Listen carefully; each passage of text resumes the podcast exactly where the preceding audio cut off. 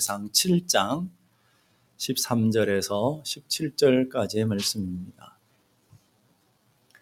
구약성경 사무엘상 7장 13절에서 17절까지의 말씀 제가 한 절, 여러분이 한 절, 한 절씩 교독합니다. 이에 블레셋 사람들이 굴복하여 다시는 이스라엘 지역 안에 들어오지 못하였으며 여호와의 손이 사무엘이 사는 날 동안에 블레셋 사람을 막으심에 블레셋 사람들이 이스라엘에게서 빼앗던 성읍이 에그론부터 가드까지 이스라엘에게 회복되니 이스라엘이 그 사방 지역을 블레셋 사람들의 손에서 도로 찾았고 또 이스라엘과 아모리 사람 사이에 평화가 있었더라. 사무엘이 사는 날 동안에 이스라엘을 다스렸으되 해마다 베델과 길갈과 미스바로 순회하여 그 모든 곳에서 이스라엘을 다스렸고 다 같이 라마로 돌아왔으니 이는 거기에 자기 집이 있음이니라. 거기서도 이스라엘을 다스렸으며 또 거기에 여호와를 위하여 재단을 쌓았더라. 아멘. 어, 오늘 우리가 드리는 예배는 올 한 해 하나님의 주시는 은혜를 다 마무리하면서 다 하나님의 은혜로 우리가 예배를 드립니다라는 마음으로 송년 주일을 보내고 있습니다.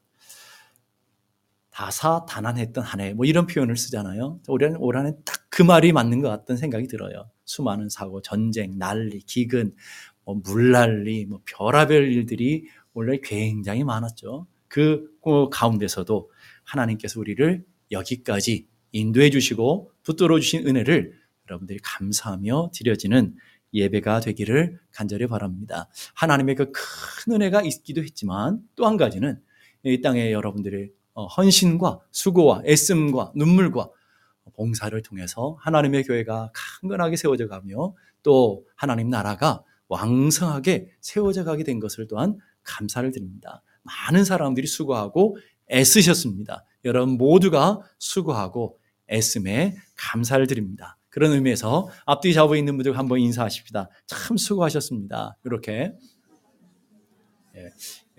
남편에게도 아내에게도 참 수고했다고 한번 어, 격려를 해주셨으면 좋겠어요. 얼마나 수고했어요. 오늘 다 각자 있는 자리에서 얼마나 애쓰셨습니까? 얼마나 많은 힘들을 들으셨습니까? 우리가 태, 어, 아이들이 태어나면 세 가지의 모습을 갖고 있대요. 보면 딱 맞는 것 같아요. 울고요. 그 다음에 꽉 쥐고요. 그 다음에 발버둥 쳐요. 울고 쥐고 발버둥 치는 것. 근데 우리의 인생살이도 보니까 딱 그 단어가 맞는 것 같아요. 올 한 해도 보면 좋아서 울고 슬퍼서 울고 잘 됐다고 울고 안 됐다고 울고 성공해서 울고 망했다고 울고 울고 불고 막 난리 피잖아요. 은혜 받아도 울고요. 속상해도 울고요. 이게 우리 인생 아닙니까? 거기다가 우리는 무엇인가 꽉 쥐려고 좀 더 돈을 더 쥐어보려고 좀 더 인기를 쥐어보려고 좀 더 더 인정을 쥐어보려고 확 쥐고 살아가는 인생. 이게 또 우리의 인생 아닙니까? 그 정도로 끝나는 게 아니라 발버둥 치잖아요. 남들보다 더 많은 것을 가져보려고 애쓰며 발버둥치며 살아가는 인생. 그런데 그렇게 한다고 우리 인생이 평안하고 그런다고 우리 인생이 성공하면 좋겠지만 다 그렇지 않더라는 거예요. 애쓰고 힘쓰고 쥐려고 해도 한 어느 순간 사라져 버릴 때도 있고요. 발버둥 치는데 우리가 헛수고 하는 경우들도 많고요. 우리 올 한해를 들이켜 보면 우리 애씀도 있었고 우리 발버둥 치며 열심히 수고한 노력도 있었지만 그거보다 더 앞서는 선행되는 하나님의 은총, 선행하시는 하나님의 은혜, 그 은혜가 우리를 붙들어 주셨기에 우리도 여기까지 오게 된 줄로 믿습니다. 그러니까 우리는 세상 사람들과 삶이 다르잖아요. 왜냐하면 너희는 그리스도 안에서 새로운 피조물이 되었다 이랬잖아요. 새로운 피조물이 되었다는 것은 새로운 존재가 되었다는 말이에요. 생각하는 것이 달라지고 우리의 가치관이 달라지고 우리의 속사람이 다르다는 말이에요. 지금까지는 어, 울고 불고 그냥 쥐어 더 많이 쥐려고 하고 더 발버둥치며 살았던 인생이 이제는 그것 아닌 하나님의 은혜에 붙들려 하나님의 은혜를 따라 살아가는 은혜의 백성이 된 줄로 믿습니다. 그래서 그 은혜를 돌이켜 보면 우리 삶의 순간순간 세밀하신 하나님의 은혜, 우리 삶의, 삶의 전체를 돌이켜보면 우리가 지나온 한순간도 하나님의 은혜가 미치지 않았던 한순간이 없었다라는 것을 깨닫게 하며 우리는 그 은혜에 감사하며 찬양하며 하나님 앞에 예배 드리는 줄로 믿습니다. 오늘 사무엘의 인생이 그랬고요. 이스라엘 백성들의 인생이 그랬다라는 말이에요. 오늘 13절 보실까요? 13절 우리 함께 다 같이 한번 읽어보십시다. 시작. 이에 블레셋 사람들이 굴복하여 다니는 이스라엘 지역 안에 들어오시지 못하게 하였으며 여호와의 손이 사무엘이 사는 날 동안에 블레셋 사람을 막으심에. 여러분들이 이 성경을 쭉 읽었는데 여러분들이 확 들어온 단어들이 뭐예요? 어, 사무엘이 사는 날 동안에. 사무엘이 사는 날 동안. 이 말을 우리 좀 바꾸면 우리가 살아가는 날 동안에. 올 한 해를 살아오는 동안에. 우리 인생을 전체를 얘기하고 있어요. 사무엘 인생 전체를 얘기하고 있다고요. 근데 그게 핵심 단어가 아니에요. 그게 핵심. 우리가 살아가는 동안 사무엘의 인생 여정 속에 가장 중요한 단어가 있어요. 여호와의 손이 함께 하심으로. 하나님의 손이 함께 했다. 그 하나님의 손이 함께 했더니 나타나는 게 뭐냐면 블레 사람들이 굴복하고 굴복했다는 것은 하나님의 손으로 꽉 눌러버리시는 거예요. 하나님이 블레셋을 꽉 눌러버리시고 그리고 블레셋 사람들을 막아주셨다. 우리가 주목해야 하는 단어들이 막아주셨다는 거예요. 올 한 해 사무엘의 인생만 그런 거 아니라 우리 인생이 똑같지 않았나요? 수많은 질병, 수많은 재난들, 수많은 사고들, 그 많은 세월 속에서 하나님이 막아주시고, 하나님이 지켜주시고, 우리의 인생 여정 속에 하나님 보호하셨기에 오늘 우리는 여기에 하나님의 은혜를 예배하는 줄로 믿습니다. 사무엘이 사는 날 동안 여호와의 손이 함께 하셨을 때 어떤 일이 일어나는지, 우리의 인생 가운데 하나님의 손이 함께 해야 되고, 함께 해야 될 그 목적이 왜 그런지, 하나님의 손이 함께하면 우리의 삶에 어떤 일이 일어나는지를 오늘 세 가지로 한번 찾아봤으면 좋겠어요. 첫째는요, 막으시고, 원수를 막아주시고, 재난을 막아주시고, 고통을 막아주시는 하나님의 손이 막아주셔야 우리 인생이 되어진다라는 것을 알게 되는 것이죠. 여러분, 우리 인생을 살다 보면 깨닫는 은혜가 있어요. 여러분이 애쓰고 노력하고 여러분이 막 힘쓰는데 힘쓰고 애쓴 대로 다 되지가 않잖아요. 특별히 올 한 해 여러분 많은 운전을 하셨죠? 운전하면서 느껴지는 게 뭐예요? 저는 운전할 때만 늘 느끼는 게 그래요. 내가 운전 잘한다고 되는 게 아니구나. 어디 불쑥 들어와서 들이박는 걸 어떡하겠어요? 뒤에서 와서 들이박는 걸 우리는 어떻게 막냔 말이에요. 막을 방법이 없어요. 나만 잘한다고 되는 게 아니더라고요. 도와주셔야 되고, 더 말하면 하나님이 막아주셔야 돼요. 여러분, 사고만 그런가요? 질병 안 그렇습니까? 여러분, 내가 열심히 노력하고 건강을 위해서 좋은 거 먹고 운동하고 애쓴다고 그래서 다 건강하면 세상에 건강하지 않을 사람이 어디 있습니까? 근데 안 되더라고요. 운동에도 아픈 사람 아프고요. 감기도 걸리고요. 뭐 질병을 조심한다고 조심한 애쓰는데도 불구하고 다가오는 질병 어쩔 수 없더라고요. 나이가 들어가면 들어갈수록 왜 이렇게 아픈 데가 많은지 요거 나오면 저거 아프고 저거 아프면 다 그런, 그런 얼굴로 저를 보시는데, 제 저랑 비슷하지 않습니까, 여러분? 그런 것 같아요. 나이가 들어가니까 여기저기 아픈 구석이 더 많아져요. 참 애쓴다고 되지 않더라고요. 그 질병 역시도 막아주셔야 돼요. 하나님께서 지켜주셔야 되는 거예요. 여러분, 관계들도 마찬가지예요. 내가 노력한다고 부부 관계 좋아지는 것도 아니고, 내가 노력한다고 자녀들과의 관계가 다 좋은 것도 아니더라고요. 애쓰고 노력하는데 불구하고 틀어지게 되니까 엄청나게 틀어지더라고요. 하나님이 막아 주셔야 된다는 거예요. 저는 바닷가에 살았어요. 어렸을 때 바닷가에 어, 파도가 출렁거리는데 앞에 앉아가지고 생각을 참 많이 했습니다. 아주 굉장히 철학적인, 예, 철학적인 사고를 많이 했어요. 쓸데없는 생각들인데 그런 생각들을 많이 했는데 그런 생각하면서 어, 가끔 어떤 생각하느냐면 파도가 막 산더미 같은 파도가 막 오잖아요. 그러면 감, 갑자기 깜짝 놀랄 때가 있어요. 그 파도 갑자기 나한테 와가지고 나를 삼키면 어떨까? 그런데 그 파도가 삼킬 것처럼 오는데 거기서 딱 끝나더라고요. 쓰나미처럼 오지 않아요. 근데 며칠 전 보니까 LA 해안에서 갑자기 12m 파도가 일어서 사람들이 막 쓸리고 병원에 가는 그런 일들이 있단 말이죠. 여러분, 하나님이 견고하게 파도를 지켜주지 않으면 쓰나미 같은 것들이 일어나면 우리는 다 망하지 않겠습니까? 지구의 평균 온도는요, 15도예요. 남게 지구의 전체 평 균 온도는 15도를 거의 유지한대요. 그리고 산소 농도는 21%고요. 그리고 바다의 염분 농도는 3.4%. 소금이 많은 것 같아요. 짠 것 같아요. 소금 많은 것 같아도요. 3.4%밖에 안 돼요. 그리고 이 공기 중에 이산화탄소가 0.03%가 있대요. 근데 잘 보세요. 이것이 무너지면 지구에 대재앙이 일어나는 거예요. 이것을 하나님께서 다 견고하게 지켜주셨기 때문에 가는 거예요. 산소가 단, 단 1%만 일어나면 어떤 일이 벌어지느냐 하면 이 지구, 지구는 불바다가 된대요. 지금보다 70%가 더 많은 산불이 난다는 거예요. 그렇게 산소가 1% 늘어나는 것도 그렇게 무서운 일이 라는 거예요. 산소가 적어들면 숨쉬기가 어려워져요. 고통이 임하게 되는 거죠. 거기다가 이산화탄소가 조금 더 많아지니까 뭐예요? 이 지금 이산화탄소 때문에 지구가 날린 거잖아요. 그래서 이산화탄소 때문에 온실할 거가 가서 엘니뇨 현상이 일어나고 올 한해 수많은 재난들이 이 엘니뇨로 나타나는 거라고 하잖아요. 뭐 때문에요? 산소가 많아, 탄소가 많아져서 말이에요.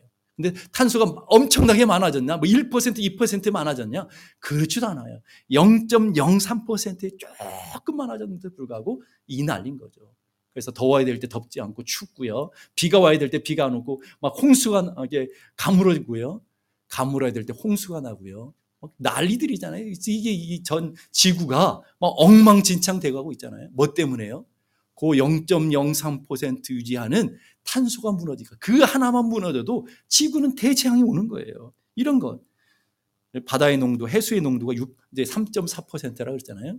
조금 더 올라가면 6%만 되면 바다에 어떤 생물도 살 수 없다는 거예요. 아니 뭐 많지도 않아요. 조금 더 올라가면 바다의 모든 생물들이 다 멸종된다는 거예요. 지구와 태양 거리는 1억 5천만 킬로예요. 저는 재보진 않았지만 뭐 여러분들도 재볼 수는 없겠지만 그렇대요. 1억 5천만 킬로래요. 1억 5천만 킬로인데 1%만 가까워지면 지구는 불바다가 돼. 1%만 멀어지면 지구는 얼음덩어리가 돼. 그 거리를 정확하게 유지하며 이 지구는 가만히 있는 것이 아니잖아요. 엄청난 속도로 가는데 지구의 자전 속도가 약 1600km로 달리고 있어요. 즉 공전은요 10만 킬로예요. 대단하신 분들은 놀래지도 않으셔요. 그죠? 10만 킬로로 갈리는 차 속에 여러분들이 있다 생각해 보세요. 그러면 눈 깜짝할 새에 여러분 탈선이 일어나고 사고가 나야 되는데 하나님이 지금까지도 견고하게 이 지구를 자전을 통해서 160, 1600km로 돌면서 이 10만 킬로 달려가는데 불구하고 궤도를 이탈하지 않고 견고하게 지켜가는 하나님이 지켜주시고 보호하시는 하나님의 은혜 때문에 나타나는 거죠. 그러니까 우리가 알지 못하는 사이에도 우리 모두는 하나님의 막아주심과 견고하게 하시는 하나님의 은혜 속에 있다는 것을 여러분이 아셨으면 좋겠어요. 하나님이 능력의 팔로 여러분이 붙드시며 막아 주시고 계시다라는 것을 그 여러분들이 믿으시면 좋겠어요. 인간이 참 강한 것 같아요. 똑똑한 것 같고요. 그래서 과학 문명과 여기 문명이 발달할 때 이기 속에서 우리는 우주선 요즘 좀 있으면 우주를 여행하는 시대가 금방 온대잖아요. 저는 별로 보고 싶지는 않은데 뭐 우주 여행하는 그 시대가 온다. 화성에 가서 사는 시대가 온다 그러는데 기껏 화성이잖아요. 지구가 이 우주가 얼마나 큰데 화성까지 갔다고 그 난리잖아요. 똑똑하고 굉장한 것 같아도요. 질병 하나에 무너지고 이유 모르는 질병들이 얼마나 많고 인간이 원인 모를 재앙들이 얼마나 많습니까? 그게 우리가 살아가는 인생이라는 거예요. 강한 것 같지만 굉장히 약하고요. 똑똑한 것 같지만 굉장히 어리석은 것이 인간인 거예요. 그래서 창세기 4장 보게 되면 그 인간이라는 에노시라는 단어를 쓰는데 약하다, 죽을 수밖에 없는 존재라는 뜻이에요. 이 단어가 언제 나오느냐면 창세기 4장에 보면 셋이라는 어, 아들을 낳고는 그 셋, 어, 셋이 그 아들을 낳고 에노스라고 그랬어요. 에노스. 셋의 아들이 에노스였어요. 근데 에노스가 중요한 게 아니라 에노스라고 하고는 그 다음에가 중요해요. 비로소 여호와 이름을 불렀다. 비로소 하나님을 예배하고 하나님을 경배하는 자들이 되었다. 왜요? 우리 연약함을 할 때, 우리가 부족한 것을 깨달을 때, 그때 하나님 붙들고 그때 하나님 의지하는 백성들이 되었다라는 거예요. 왜 하나님께서 우리를 연약한 대로, 이 부족한 대로 우리 그대로 놔두실까요? 연약해야 하나님 붙드니까. 부족하니까 하나님 붙드니까. 올 한해 뒤로 어, 돌아오면서 여러분이 많은 연약함들을 발견하죠. 내 한계를 발견하잖아요. 내 성질이 이것밖에 안 돼? 내가 인내가 이것밖에 안 돼? 내가 다른 사람을 배려가 이 정도밖에 안 돼? 나름 나는 하나님의 백성 같고 그리스도인이라고 나는 성령의 사람이라고 그러는데 내 수준이 이 정도밖에 안 돼? 라고 실망하신 적들도 있을 거라고요. 그런 없는 분들은 그게 더 이상한 거예요. 아, 자꾸 자기한테 실망해야 돼요. 자기의 부족함을 깨달아야 돼요. 깨달으면서 뭐 하는 거예요? 아, 내가 하나님의 은혜가 아니면 어떻게 살 뻔했어? 하나님 오늘도 붙들어주지 않으면 내가 어떻게 살아갈 뻔했어. 다 때려쳤을 거 아니겠어요? 그 하나님의 붙드심과 하나님의 은혜 때문에 내가 여기까지 왔구나 하는 것을 깨닫게 되는 거예요.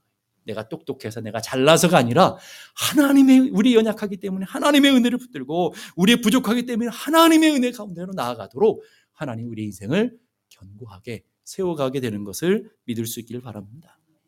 사무엘이 사는 날 동안에 하나님이 손이 함께 해 주심으로 막아주시는 은혜가 있었다면 두 번째 은혜는요. 14절 보세요.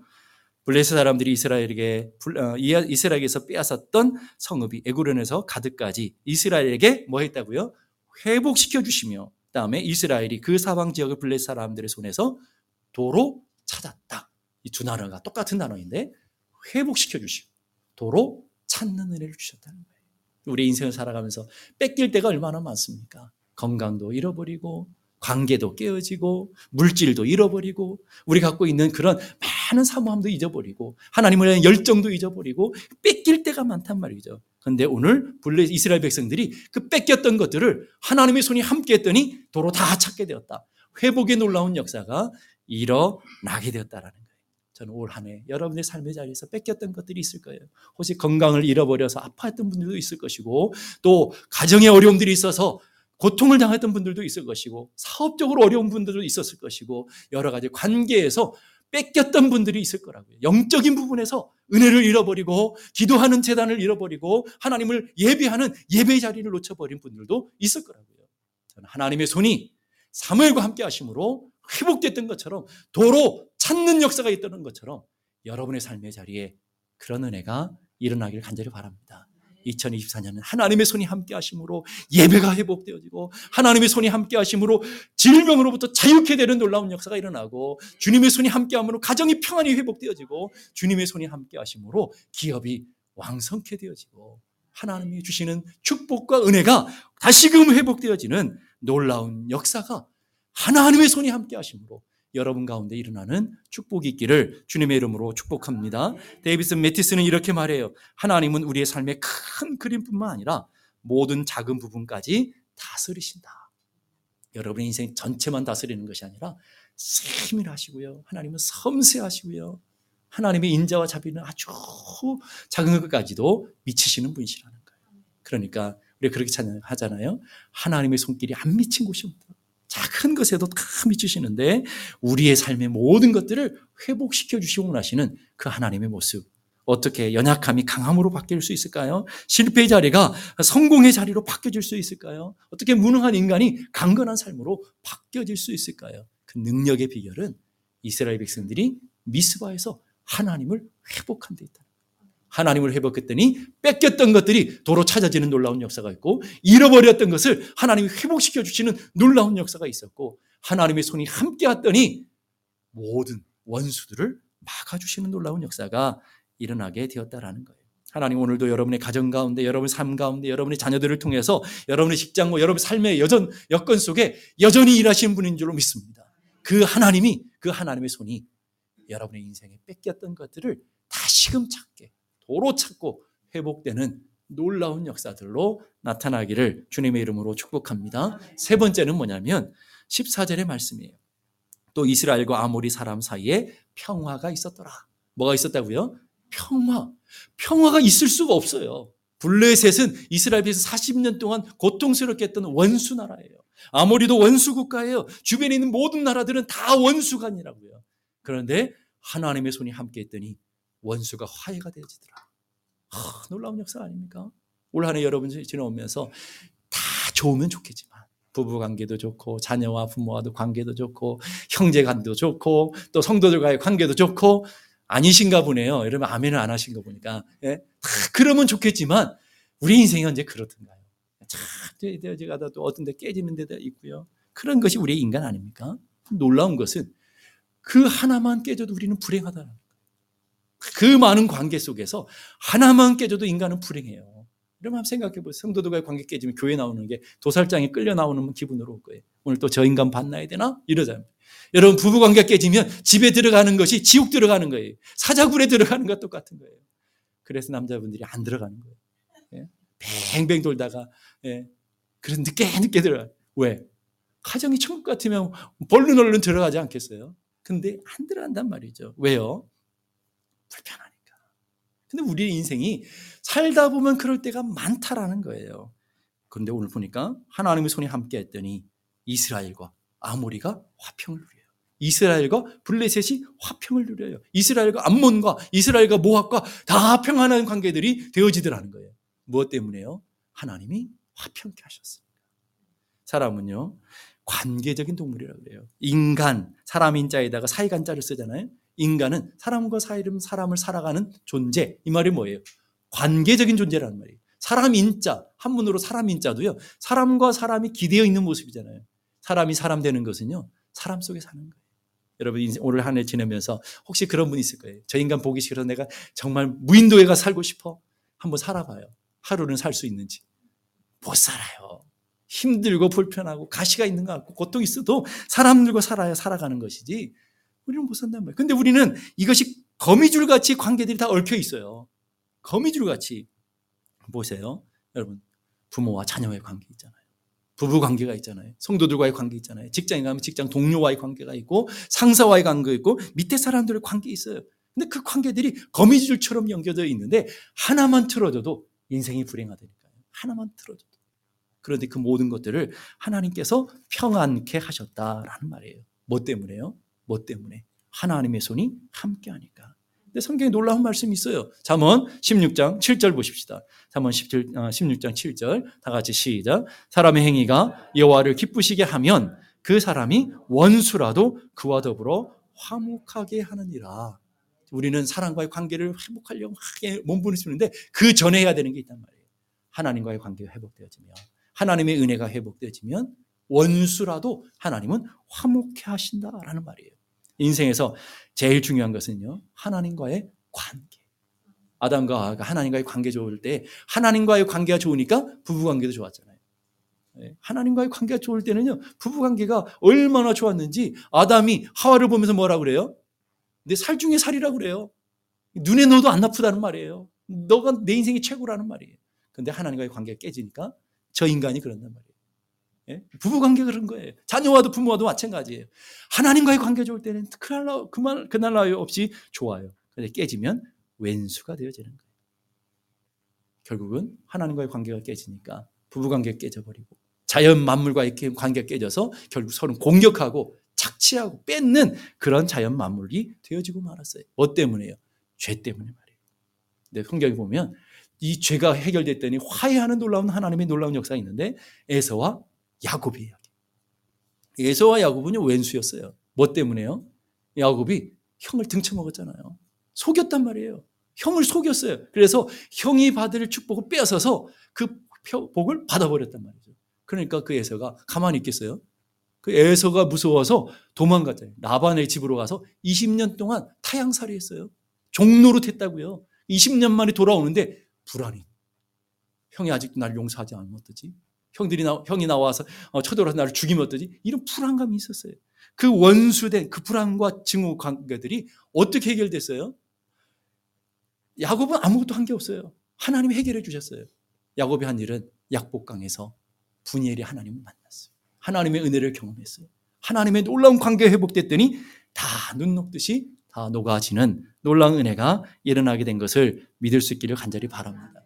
이게 하나님의 놀라운 법칙이라는 거예요. 여러분의 인생 올 한 해 동안 관계가 깨진 것들이 있습니까? 여러분이 하나님 주신 은혜 안에서 회복될 때에 그 관계도 하나님이 회복시켜 주실 줄로 믿습니다. 그래서 저희 어렸을 때 보면 부흥에 가면 부흥 강사들이 늘 했던 말이 있어요. 꼭 보면 그 강사분들이 이런 걸 따라하라고 그러면서 얘기했는데 세월 지나 보니 그게 참 맞는 것 같아요. 뭐냐면 신통하면 인통하고 인통하면 형통한다. 여러분 형통하기 원하십니까? 여러분 인생이 복되기 원하십니까? 그럼 아멘 그러면 따라하래요. 신통하면 인통하고 인통하면 형통한다. 저도 오늘 여러분들 따라하도록 할 거예요. 한번 따라 볼까요? 신통하면 인통하고 인통하면 형통한다. 이게 영적인 원리라는 말이에요. 영적인 원리예요, 여러분. 하나님과의 관계가 회복되어져야 관계가 회복되어지고요. 관계가 회복돼야 여러분이 형통하고 행복할 수 있다는 거예요. 올 한 해 여러분의 삶에 얽혔던 것들이 있다면 하나님 앞에 그걸 들고 나가서 하나님씩 은혜 가운데 회복되는 놀라운 은혜가 있길 원합니다. 그래서 관계의 문제는 결정적인 것은 나의 문제거든요. 왜? 내 죄 때문에 나타나는 문제들이 많기 때문에 그래. 카네기라는 분이 인생론이라는 책에 이런 써요. 환경을 바꿔라. 그래도 안 되면 관계를 바꿔라. 그래도 안 되고 있거든. 너를 바꿔라. 내가 문제란 말이에요. 결정적인 것은 나의 문제인데 다 문제는 내가 아니라고 하는 게 문제예요. 다 남 탓해요. 내 인생이 불행한 건 내 남편 때문이고 아내 때문이라고. 맞죠, 여러분? 나 때문 아니에요. 다 남 때문이에요. 내가 저기 불행한 것은 저놈의 왼수 같은 자식 놈의 때문이다라고 생각할 때가 많단 말이죠. 그래서 다 왼수요, 다 왼수. 주변에 다 왼수로 가득하 있는. 그게 아니라는 거예요. 결정적인 것은 나의 문제예요. 아내 탓하고 남편 탓하고 부모 탓하고 교회 탓하고 성도 탓하지만 결정적인 것은 내가 때문에 내가 은혜가 무너졌고 하나님의 성령으로 충만함이 무너져 있고 하나님과의 관계가 회복되지 않았고 그래서 은혜가 사라지고 믿음이 사라지고 충만함이 사라지니까 다 남탓처럼 보이는 것 뿐이라는 거예요. 이스라엘 보세요. 하나님과의 관계가 충만하니까 모든 관계들이 회복돼요. 반대로 하나님 관계 무너지면 블레셋 관계도 깨어지고요. 모합도 관계도 깨어지고 아모리 관계도 깨지고 다 적들이 되어지는 거예요. 언제나 그랬어요. 하나님과의 관계가 깨졌을 때 하나님과의 관계가 깨지면 모든 것들이 깨지고요. 하나님을 회복하면 하나님 모든 것을 회복시켜 주시는 역사로 나타나게 되어지는 거예요. 성숙한 사람은요. 성숙한 관계를 맺고요. 미숙한 사람은 언제나 미숙한 관계를 맺어요. 여러분 은혜가 충만하고 성령으로 충만한 사람들은요 성숙한 관계를 맺어가요. 그러나 여러분 은혜가 사, 라지고 여러분 안에 막 갈등이 생기고 여러분 안에 분노가 있고 여러분 안에 막 퍼석퍼석 여러분이 먼지가 날리는 인생은 관계가 깨지게 되어 있어요. 남 탓하게 되죠. 여러분 삶이 피곤하고 지치면 어때요?